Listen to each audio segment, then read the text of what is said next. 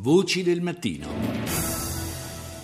Resta molto ardua l'opera dei soccorritori in Nepal, paese sconvolto dalle conseguenze del terremoto di sabato scorso. The World Food Programme is working really hard to reach people that need food after this earthquake.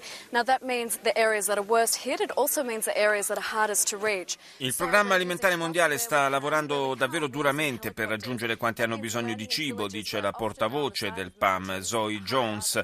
Questo significa eh, che le aree che sono state colpite più duramente sono anche le aree più difficili da raggiungere, quindi stiamo usando camion quando è possibile, dove non è possibile stiamo usando elicotteri. Dobbiamo atterrare in villaggi che spesso sono sul fianco delle montagne, in quota, ed è quindi difficile.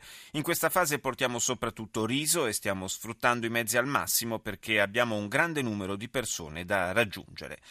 A questo proposito vi ricordo che fino al 10 maggio è possibile sostenere proprio il PAM e l'UNICEF, agenzie dell'ONU impegnate ad aiutare la popolazione del Nepal.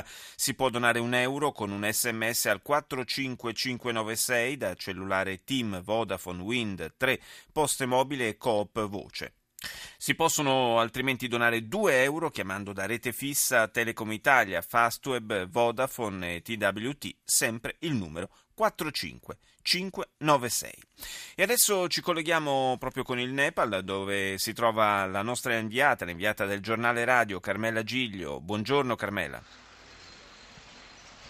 Buongiorno a te Paolo e agli ascoltatori di Radio 1. Io con il collega Massimiliano Savino che è con me posso testimoniarti che stiamo vedendo con i nostri occhi quelle difficoltà eh, di cui parlava la portavoce eh, la portavoce del PAM, perché noi ci stiamo eh, dirigendo proprio verso l'area dell'epicentro del sisma, eh, nell'estremo eh, regione occidentale del paese, nella regione eh, di Gurka. Ci troviamo adesso da Gurka ad una ottantina di chilometri, siamo fermi per ora nel villaggio di eh, Maleku e stiamo attraversando, proprio lasciandoci alle spalle Kathmandu, ci siamo avviati e stiamo percorrendo una strada, strade di eh, montagne a strapiombo su, eh, su gole, eh, strade dove si vedono spesso i mon- squarci aperti nelle montagne, i segni delle frane, degli smottamenti eh, che sono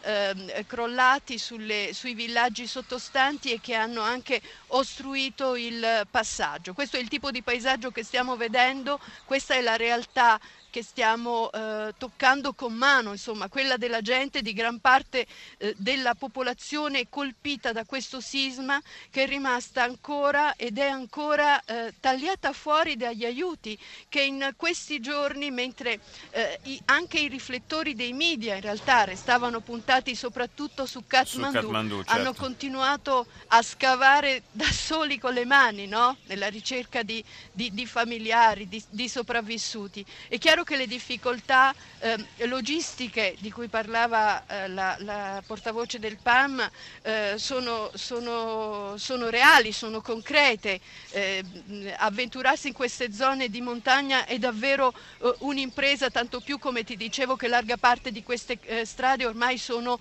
sono, inagibili. Però è anche vero che queste, ehm, queste carenze che ci sono ancora, lamentate dalla gente, sono anche il segno proprio che nella macchina degli aiuti, nonostante eh, la, la, prova di solidarietà internazionale, si sono aperte eh, molte, molte, falle. La, la, l'entità statale nepalese, questo paese che, che è veramente uno dei più poveri al mondo e lo si vede soprattutto in quest'area in cui ci troviamo, tra questi villaggi dove veramente non c'è, eh, sembra di essere tornati precipitati indietro nel, nel, tempo. Ecco, ti dicevo, questo apparato statale che avrebbe dovuto sostenere eh, gli aiuti eh, è, è, completamente eh, collassato.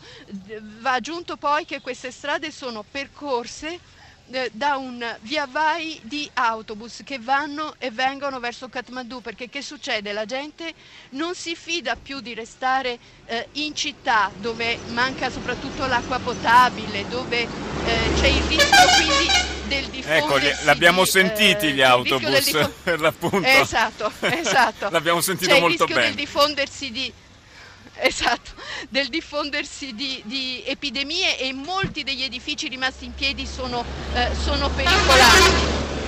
e, e quindi eh, la gente che può cerca di scappare verso le aree, di, verso villaggi di campagna dove anche se sono villaggi ormai devastati, però si sentono più al sicuro che non certo. restando eh, in città, sottoposti quindi a rischio di nuovi crolli e soprattutto a rischio di eh, epidemie, perché anche le condizioni quello, eh, quello igieniche, uno, quello è uno dei rischi tutta più... la gente è rimasta senza tetto. È uno esatto. dei rischi più grossi chiaramente per il prossimo futuro. Eh, prima che, che, questi autobus che ti passano, mi sembra di capire molto vicino, eh, diventino anche un pericolo. Molto vicini, per te, sì, esatto, molto, per, molto, per te. Diciamo per... che le norme di sicurezza non stradale non sono proprio immagino, la priorità. Ecco, immagino, ecco, immagino che sia così. Io, io ti, ti, ringrazio di, del tuo intervento, torneremo a sentirci naturalmente nei prossimi giorni. Grazie a Carmela Giglio, inviata del giornale radio in Nepal.